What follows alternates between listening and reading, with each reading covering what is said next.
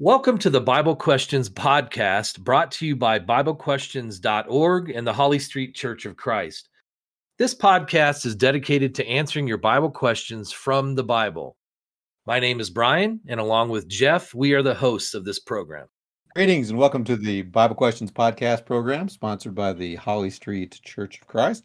My name is Jeff, and with us today is our regular co-host Brian. Brian, how you doing? Hey, Jeff, doing well. Looking forward to these questions we're going to be answering today. Uh, exactly. And, you know, admittedly, probably the most important doctrine related to Christianity is probably most likely the sacrificial death of Jesus on the cross, such that we might uh, have forgiveness of sins, salvation, etc. Certainly, it makes Christianity unique among the major world religions. And there's all different kinds of aspects related to the events, related to the activities, you know, leading up to it, what happened to Jesus, the various phrases that he used on the cross, etc. And not too surprisingly, we do get a good number of questions submitted to the website on these various aspects of the crucifixion. What Brian and I thought we would do today is look back through our archives at some of the previously submitted questions and pull some related to the crucifixion and sort of share those with uh, our audience on the chance that you know our listeners may have uh, similar questions or others may have approached them uh, with these kinds of similar questions. And in generally what we do with these sort of question related podcasts is brian and i will kind of take turns asking and answering questions and then whether embedded in the question or at the very end of the podcast, we'll provide uh, references to supplemental information that you can read even more about uh, that particular topic uh, at our website at biblequestions.org. That's sort of the plan of attack for today. Brian, anything you want to add before we uh, jump into it? Just one thing, and that's, you know, we're certainly open to accepting your questions if what we covered today doesn't answer maybe a question you had, or as Jeff mentioned, when you go to our website and look at that, you know, the sections we reference, you still like, well, I'm still wondering about whatever, right? Well, we have that ask a question button on the website, and uh, certainly welcome you to uh, submit a question if you'd like. Cool. Okay, okay. Well, let's just get into the very first one, which is kind of an accounting question, if I could use that term loosely submitted by Sanchez. And so he wrote in asking, How is it that Jesus was crucified on Friday, was resurrected on Sunday? Bible says that he was three days and three nights in the tomb. Yeah, and you're right, Jeff. I guess I never looked at it like that as an accounting question, but you're right. It, it's really about hours and days and so forth. So one you know a couple of facts that the scriptures help us to understand. For instance we are told of course that jesus died and was placed in the tomb on friday as sanchez mentions. And uh, you know there are passages like john chapter 19 and verse 31 that explains this or or confirms this i should say. Uh, i'll just read that passage. Therefore because it was preparation day that the body should not remain on the cross on the sabbath for that sabbath was a high day the Jews asked Pilate that their legs might be broken and that they might be taken away. So, Sabbath was a Saturday for those of you that may not be familiar. And so they wanted to make sure, because that was considered a holy day, that those who were on the cross were not living. And so when they broke their legs or requested that they be allowed to break their legs, it's to hasten death, basically.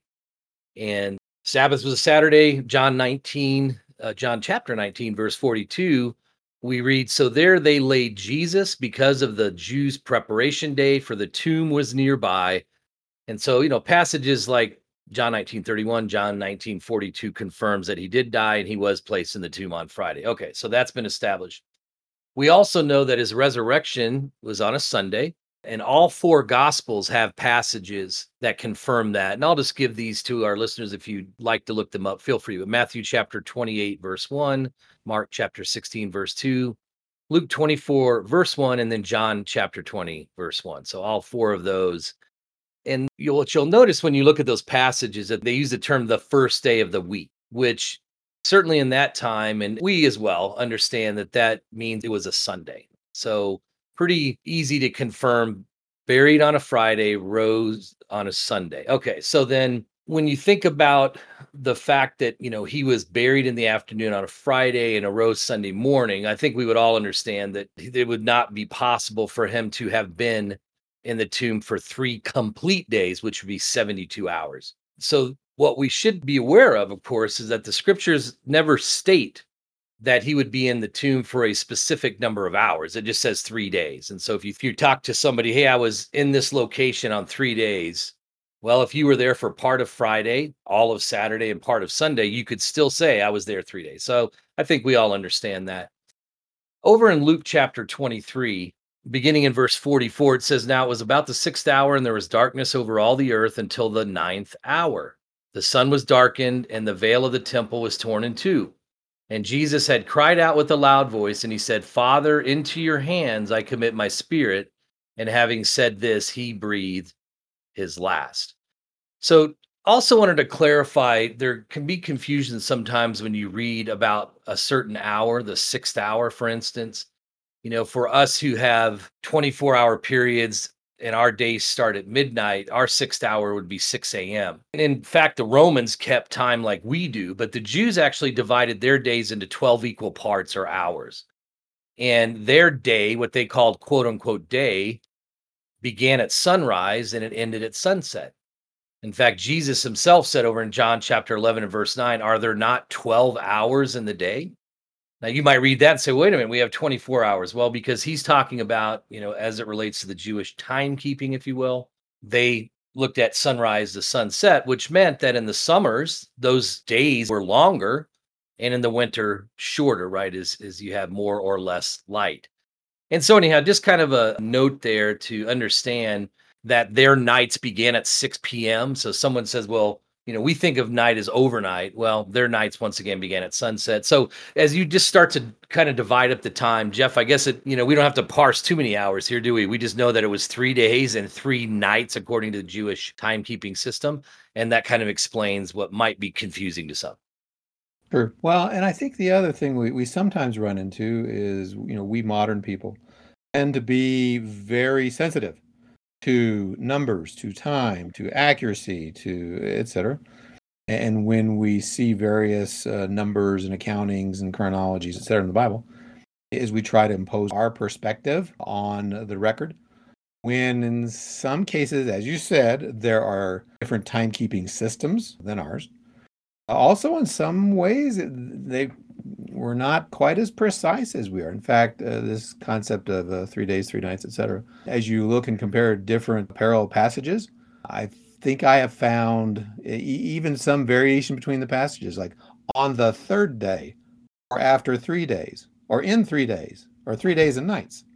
Again, some variation which I guess kind of suggests that uh, you know the you know the record is not quite as precise as we might expect it to be. So I just thought I would uh, throw that in there as well. But I do appreciate you sort of putting in the anchor points, so to speak, you know, beginning and end, and then reconciling the scriptures to them. Anything else before we uh, move to the next one?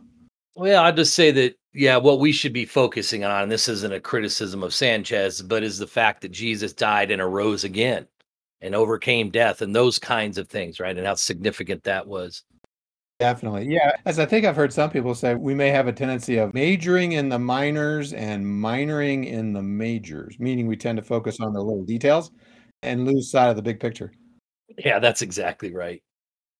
All right. So it looks like Anne has a question for you, Jeff. Why did Jesus say, My God, my God, why have you forsaken me? And she's referencing a statement that he made on the cross. Right.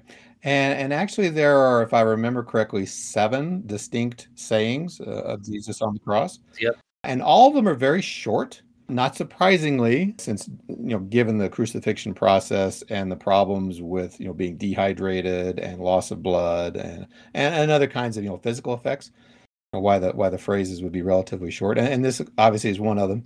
And it kind of confuses people. You know, why would the Father, quote unquote, forsake Jesus. And of course, it's led to some interesting theories that we'll get into for a little bit.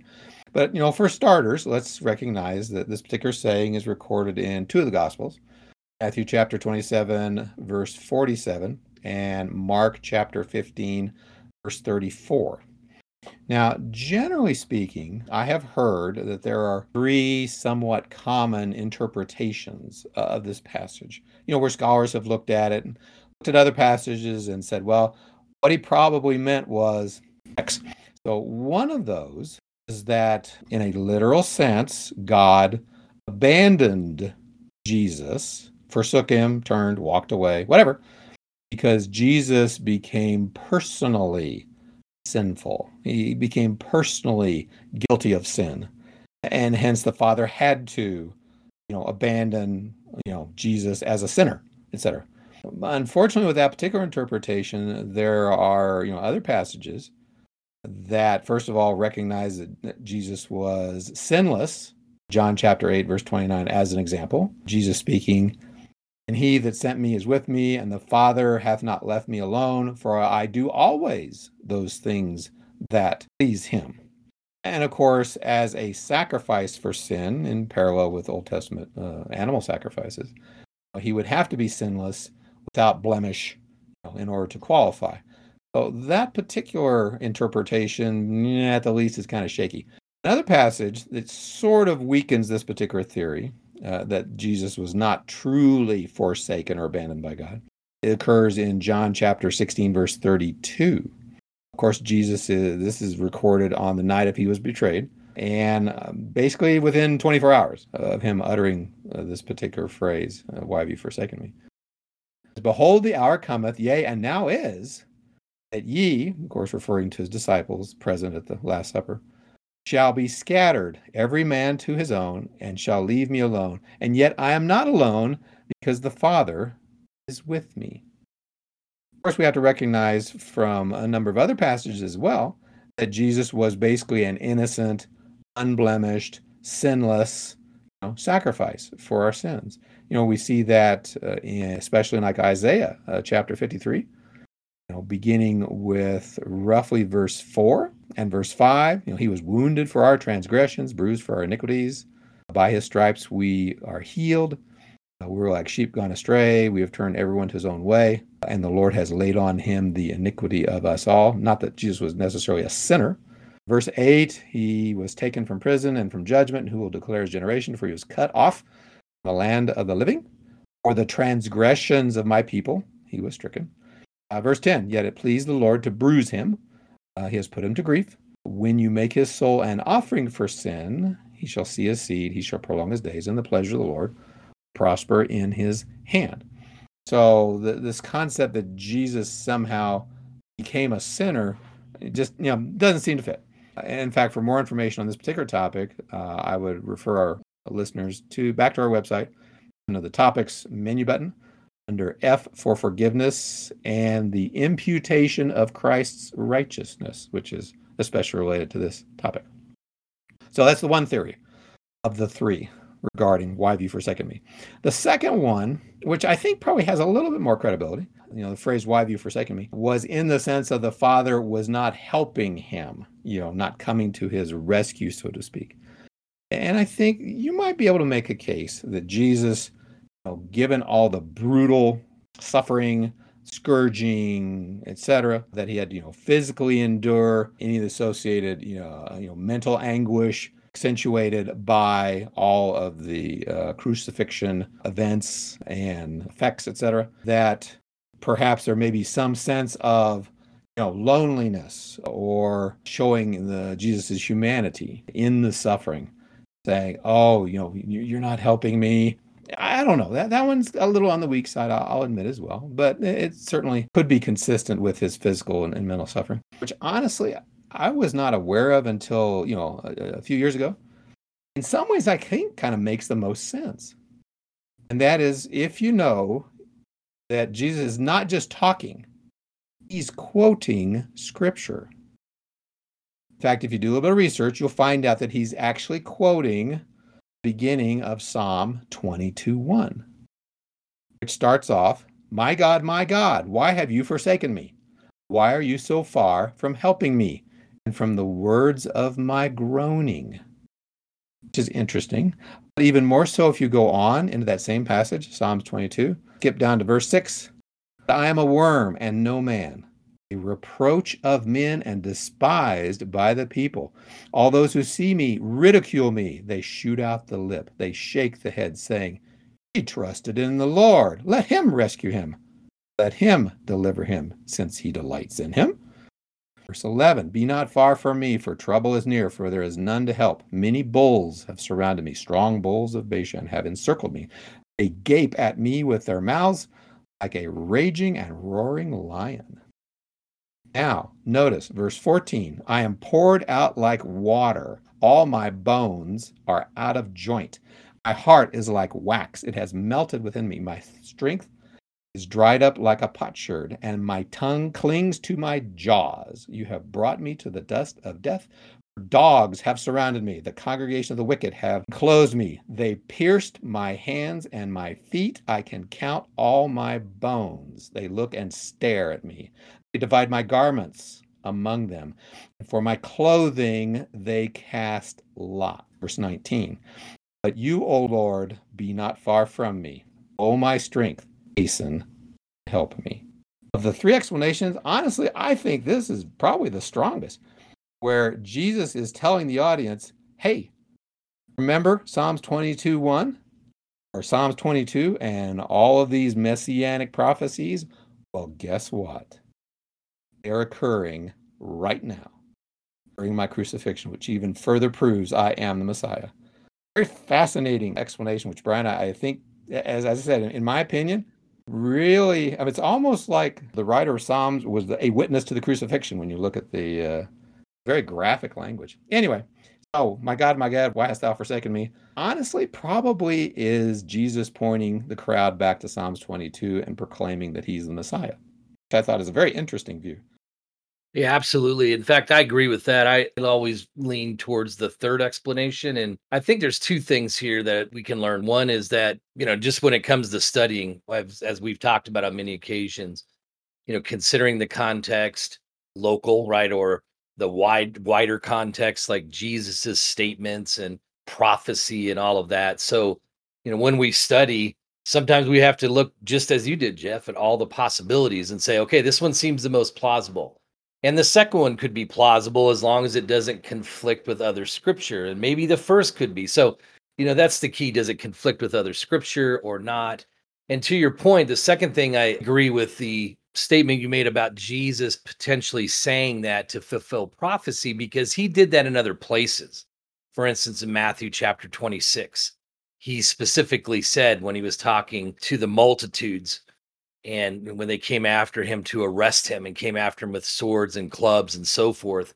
And he says, But all this was done that the scriptures of the prophets might be fulfilled. And there were more than one occasion where he said that. So, anyhow, it certainly is plausible that it could be that, but appreciate you going through those possibilities.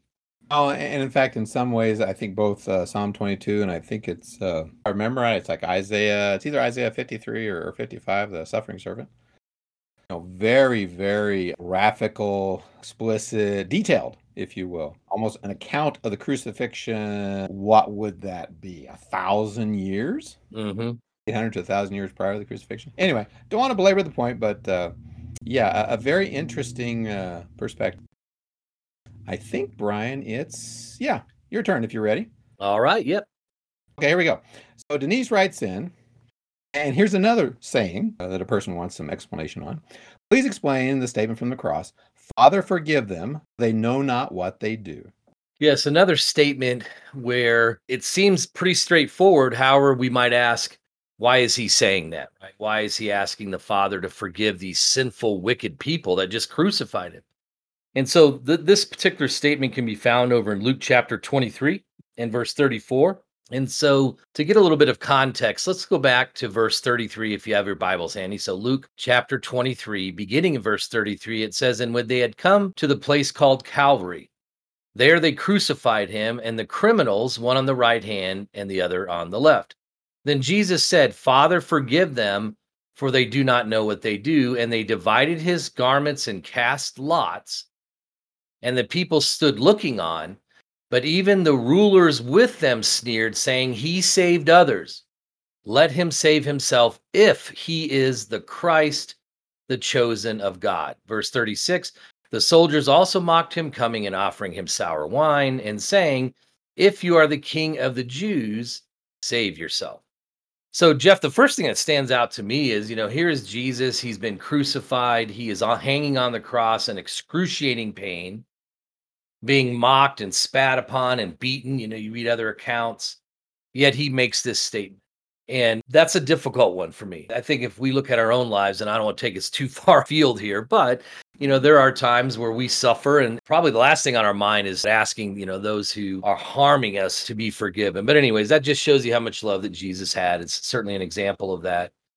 And so, what Jesus was saying here is that those who crucified him, and in this case, the specific Roman soldiers he was talking about, that they were ignorant of the sin they were committing. What we also know that he is not saying that because they were ignorant, therefore they were not responsible for their sin, or that by him saying that they were just automatically forgiven of that sin. Well, how do we know that to be true, what I just said? Well, because when Peter preached the sermon on the day of Pentecost in Acts chapter 2, we know that Peter convicted them of that sin of crucifying Jesus. And they were convicted or pricked in the heart, some translations say, and they said, Men and brethren, what shall we do? And Peter says in verse 38, Repent and let every one of you be baptized in the name of Jesus Christ for the remission of sins. And so anyone who had sinned, whether we're Romans, Jews, or whomever, are responsible for following God's plan to have those sins forgiven. The other thing that we know, uh, Peter really gives the same command as far as repenting of their sins to a group that ran together to Peter, including some Jews, after he had healed a lame man. So Peter heals this lame man.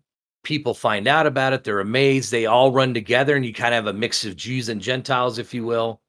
And so over in Acts chapter 3, Jeff, would you be willing to read uh, verses 13 through 19 for us there? Sure. The God of Abraham, Isaac, and Jacob, the God of our fathers, glorified his servant Jesus, whom you delivered up and denied in the presence of Pilate he was determined to let him go. You denied the Holy One and the just, and asked for a murderer to be granted to you, and killed the Prince of Life, whom God raised from the dead, of which we are witnesses.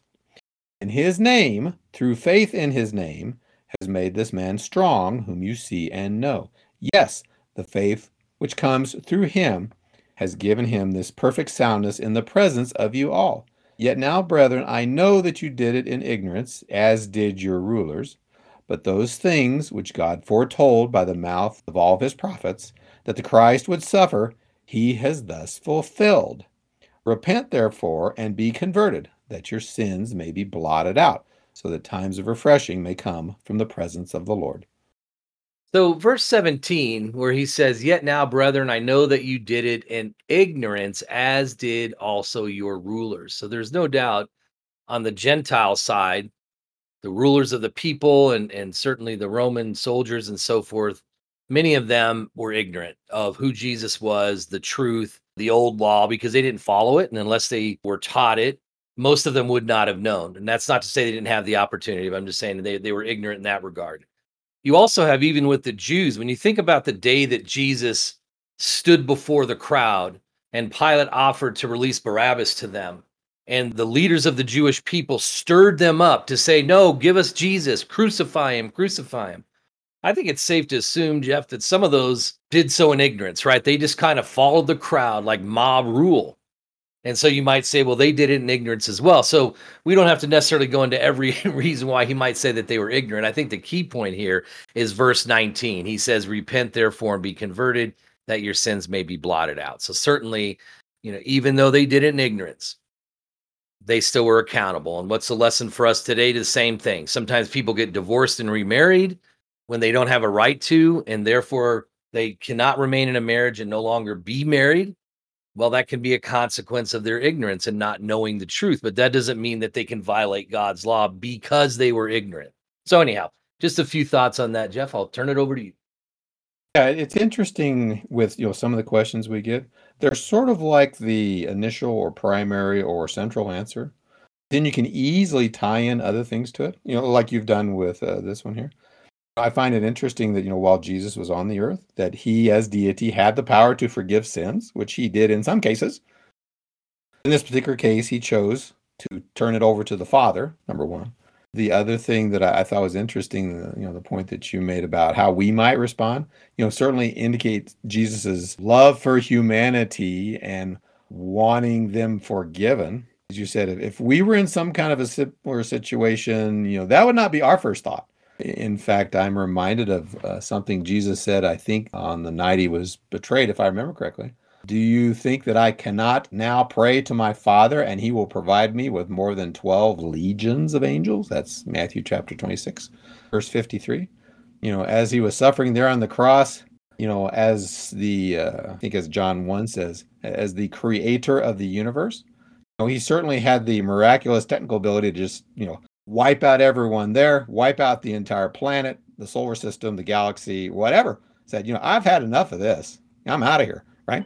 but restrained himself and as you said even showed the, the willingness to forgive others which in some ways you know we need to be willing to forgive others as well when they as you said meet god's requirements for being forgiven uh, you know to include repentance uh, brian that's all i had anything else before we go to the next question Uh, nope. On to Margie. And Margie asks When Jesus was on the cross, he said, It is finished. And I always thought that meant what it said, but my teacher at church said that Jesus also had to suffer in hell for our sins when he was three days and three nights in the heart of the earth. Am I wrong? Margie asks. And again, here's another one of those things that you get to dig into a little bit.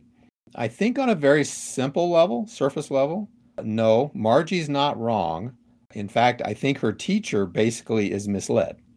First of all, Matthew chapter 16, verse 18, does record Jesus as saying the gates of hell would not prevail against him in establishing his church. And of course, that's from the King James Version. Continuing on after his death and resurrection, as you said, Acts chapter 2, Peter's talking to an assembly of the Jews, day of Pentecost. Uh, Peter quotes Psalms 16, verses 8 through 11 and goes on in Acts 2:31 to say, uh, "He seeing this before spake of the resurrection of Christ, that his soul was not left in hell, neither his flesh did see corruption." Again, King James version.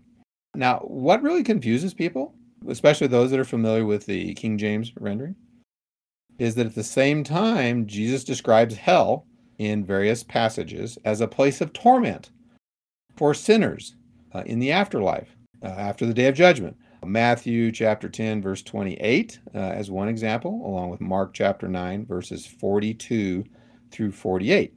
And so some people kind of become concerned or confused by the thought of the sinless Son of God being consigned to a place of torment. Now, this is where we got to dig a little bit deeper into various translations and a little bit deeper into the underlying Greek that was used as the original language of the New Testament. For starters, we need to recognize that there are two very different Greek words with very different meanings that the King James translators sort of mushed together into the same English word hell. In fact, what I might mention as a side comment, if you go back to the verses that I referenced a few moments ago, uh, and our listeners happen to use some translation other than King James, they will probably find a different word than hell in their translation. That's because in some of these verses, the underlying Greek word is Hades, which, if you look that word up in a, in a good uh, Greek dictionary, is defined as the unseen realm or region of departed spirits. It's basically a place where the spirits of the dead go, uh, and a very common uh, word among the uh, Greek speaking audience. That's one of the two words. The other of the two words is Gehenna or Gena, which is a place of torment after the final judgment. So if you understand there's two different Greek words with two different meanings, and you go back into the various verses that uh, we were referencing earlier, you'll find that the Greek word Hades is used in Matthew 16, 18, Acts 2:27, Acts 2:31. So basically Jesus' spirit, and actually Jesus' spirit, along with the spirit of one of the thieves that was crucified with him went to Hades. In fact, Brian, as you said a few moments ago, actually went to a region in Hades called Paradise, chapter 23, verse 43, which seems to be the same place as Abraham's bosom in Luke chapter 16, verses 22 through 23. So, bottom line is, you wrap all that up. You know, when Jesus and one of the you know thieves on the cross died, they went to Hades, not to hell. You know, not to the place of torment or the lake of fire, but to Hades, the realm of the unseen and departed spirits, where Lazarus was, where Abraham was, and at least in another section where the rich man was. So they went to basically to paradise, the paradise part of Hades. That's where the spirit of Jesus was while his body was in the tomb. So basically, going back to Margie, yeah, him saying it was finished, yeah, his work was pretty much done when he died. Did not go to eternal torments and had to suffer in hell. So, how's that, Brian? That's it. I appreciate you covering that in detail. And in fact, you really kind of hit on uh, yet another Bible study tip, and that is sometimes whether we look at the original underlying Greek or we simply look at other translations. Highly encourage everyone if you have the ability, you have a Bible program, or you use one of the free re- resources through our website to look at various translations, it can be very helpful to compare translations to see what word they use. And then, you know, if you go in and you see, you know, one translation uses hell and every every other one uses Hades or something else, that should say, hmm, I wonder why that is. And it'll cause you to often, out of curiosity, if nothing else, to dig a little bit deeper and then understand, like you said, Jeff, why the King James chose hell instead of Hades and therefore caused confusion. Well, I, th- I, think you made two good points there. I'll, I'll sort of foot stomp here for a moment. And that is, you know, you don't necessarily have to be a Greek scholar. You don't necessarily have to have a lot of money to buy a lot of books.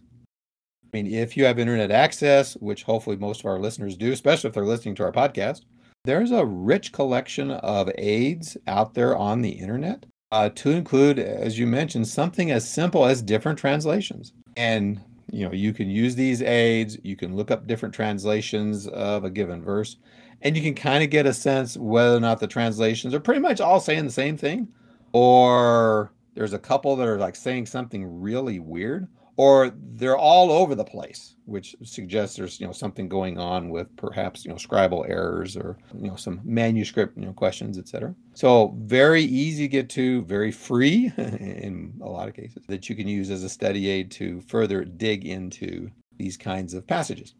All right, Jeff. So I guess you have the next question. Well, I do, but it, it's somewhat of a uh, overlap to what we just got through talking about. Leslie writes in, Where was Jesus between Friday and Sunday of his death? There you go, Brian. As Jeff touched on just in his last answer, we know that he was in paradise, which is in Hades. And so Luke chapter 23 and verse 43, Jesus himself said to that thief on the cross, You know, today you will be with me in paradise. So Jesus tells us where he's going to be. And just to elaborate a little bit more about Hades, we won't take the time to read it, but there is a parable of the rich man and Lazarus over in Luke chapter 16. And if you uh, have a pencil or you want to make a note of it, you're not familiar with it, uh, write down Luke chapter 16, verses 19 through 31. And what you'll notice in this parable of the rich man and Lazarus is that they both, after they died, went to Hades. And so, for instance, we'll look at just a couple verses in Luke 16. In Luke 16, 23, this rich man who had lived an evil life was sent to a place called torments in Hades. And it says, chapter 16, verse 23 of Luke, and being in torments in Hades, he lifted up his eyes and saw Abraham afar off and Lazarus in his bosom. So that tells us there's a place in Hades called torments. In verse 24, then he cried and said, Father Abraham, have mercy on me and send Lazarus that he may dip the tip of his finger in water and cool my tongue, for I am tormented in this flame. So that gives us a little bit more information, right? He's suffering, he's in this flame. He would love just a drop of water, right? So parched, thirsty, suffering, all those kinds of things. So much like the name, he's in torment. The other thing that we learn about Hades is also, as Jeff mentioned, you know, Abraham's bosom. That's where Lazarus was. So that tells us, of course, that's the other part of it. And you cannot pass from one to the other is the final kind of big thing that we learn there. So over in Luke chapter 16 again, verse 26, Abraham said, It's not possible for Lazarus to give you water. And I'll just read it here. He says, And besides all this, between us and you, there is a great gulf fixed, so that those who want to pass from here to you cannot, nor can those from there pass to us. So, few basic lessons we can learn from that. One is that after we die, our destiny's fixed. There is no second chances. There's no repenting. There's no people praying for us or being baptized for us on our behalf, as the Mormons teach and so forth. Our destiny's fixed. That becomes pretty apparent, and there can be no changes. Now, Jesus was only in Hades until his resurrection, as was promised. So if you look in Acts chapter 2 and verse 27, for you will not leave my soul in Hades, nor will you allow your Holy One to see corruption. So he left Hades and he returned to his body on earth. And we know that because after he arose, he presented himself first to his disciples in the upper room and, and so forth. And then the final lesson I guess we could learn, Jeff, is that Jesus has power over death. In fact, this is referenced over in Hebrews chapter 2 and verse 14, where it says, Inasmuch then as the children have partaken of flesh and blood, he himself likewise shared in the same, that through death he might destroy him who had the power of death, that is the devil. So Jesus was able to accomplish that. He was able to demonstrate power over death, and he was able to demonstrate that there will, in fact, be a resurrection. So, kind of interesting, Jeff. Little section of scripture like this, and it teaches us a whole lot about what will happen in the afterlife. Well, exactly. And, you know, to be honest, I can understand how some of our listeners could be confused because even in Hades, there are several things that are like parallel to the eventual final judgment, heaven, hell, etc. And I can kind of see how people could kind of get confused, especially depending on their translation. Like, I'm not certain which one you used, but it was obviously not the uh, King James. Yeah, New King James. Okay, so they went ahead and changed what they used to call hell to the uh, more accurate transliteration, as in that of Hades. Okie dokie, Brian. I think that takes us to the last question. Yep, the last question here, Jeff, is from Ethan. And he asks If God is all powerful, why did he have to send his son to die for us? Could he have done it a different way? Or is he proving Jesus came as a man with all temptation and still beat the odds? Well, and you know, Brian, I think of all the questions we've kind of focused on today, in some ways, I think this is probably the deepest one, uh, and in some ways, the most revealing, certainly the most consequential in terms of you know Jesus's role on the cross, etc. It's also one of the more challenging ones because it's one of those why questions. Mm-hmm. And we get a lot of those to the website. I mean, we get a lot. Uh, you know, why did God do this? Why did Jesus do that? Why didn't God, you know, etc. So one of the first things we want to, you know, caution our listeners is that when you start getting into why questions, we need to be careful, especially when we, as what I might call limited, sinful humans, try to put ourselves into God's shoes or into God's place and figure out why he did certain things. Now, admittedly, sometimes the rationale is revealed, sometimes it's not. Deuteronomy 29 29 talks about secret things versus revealed things. The other verse I might mention, which we mentioned quite a bit on the podcast, is Isaiah 55, verses 8 and 9. Brian, you want to go ahead and read that real quickly?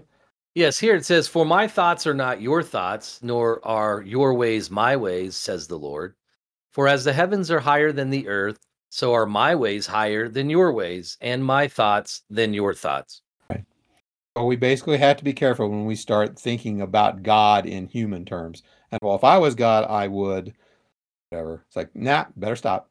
As and I'm not certain all our listeners will understand the reference, but we had a, a former preacher that warned about the dangers of quote unquote whittling on God's end of the stick, trying to figure out or put ourselves in the place of God.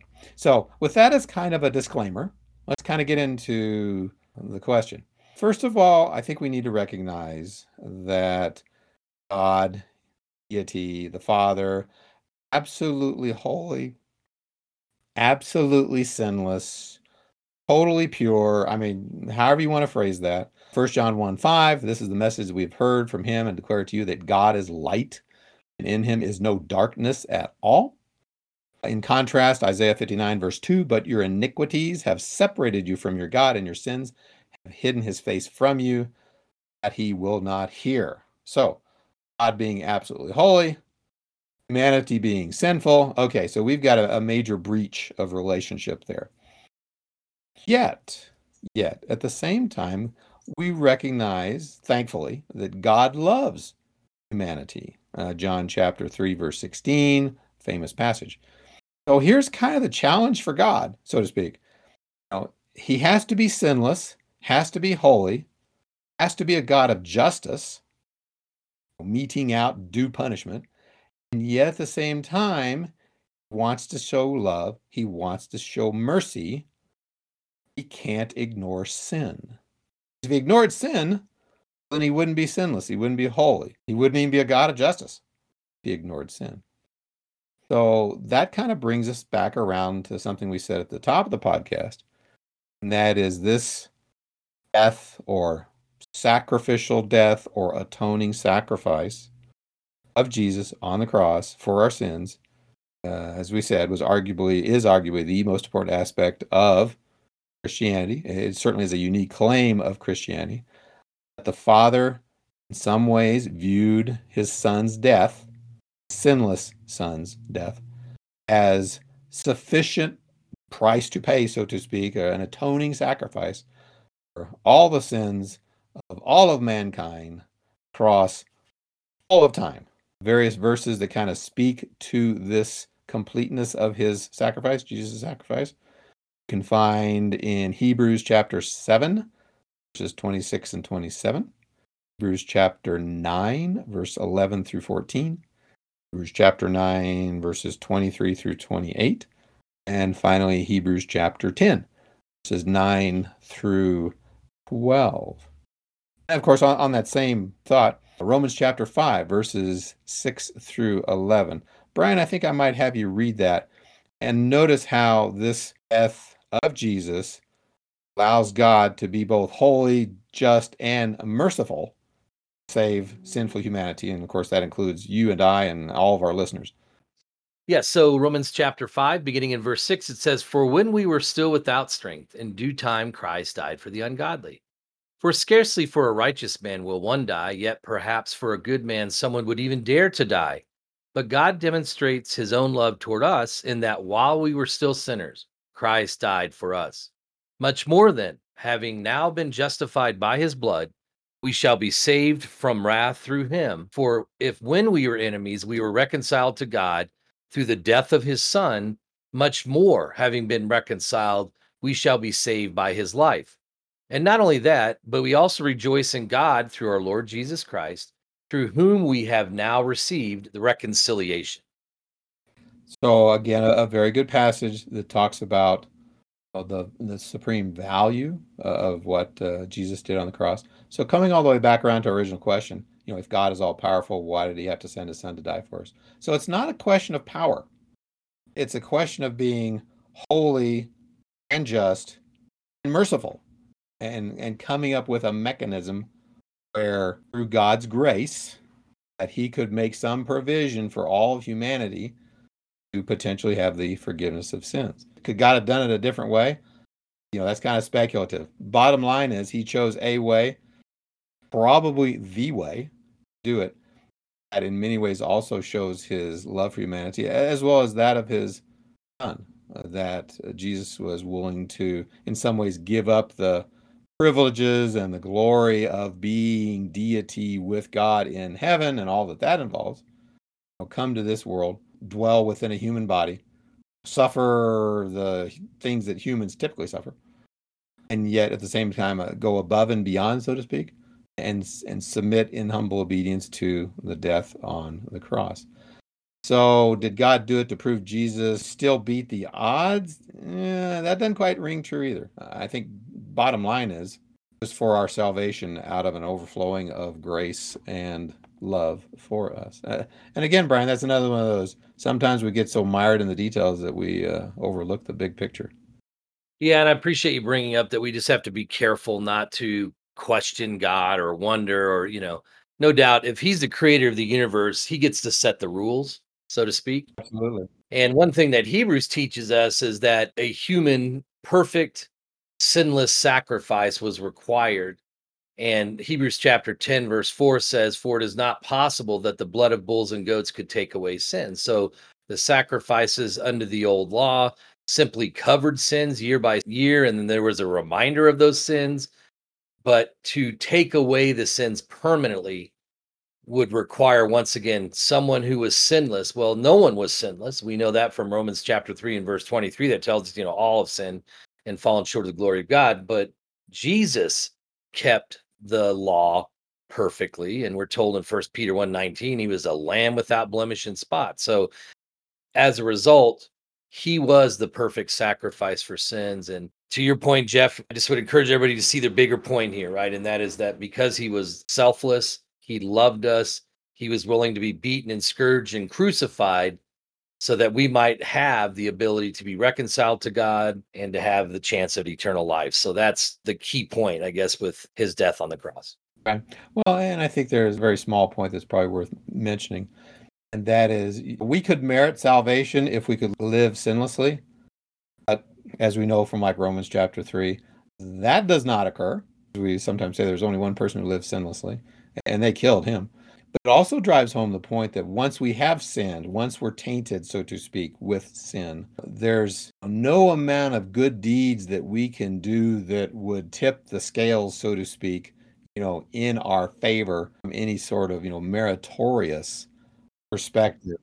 Now, certainly at the same time, we do not believe the scriptures advocate faith only because coming out of faith you need to have obedience and you know some of that obedience is repenting of your sins and changing your life and being immersed in water as, as we have mentioned numerous times uh, on the podcast for the remission of sins you know, living as we should for christ when we fall short which we always do from time to time repenting so it's an active faith, it's an obedient faith. So just, you know, throw that in there for a good measure.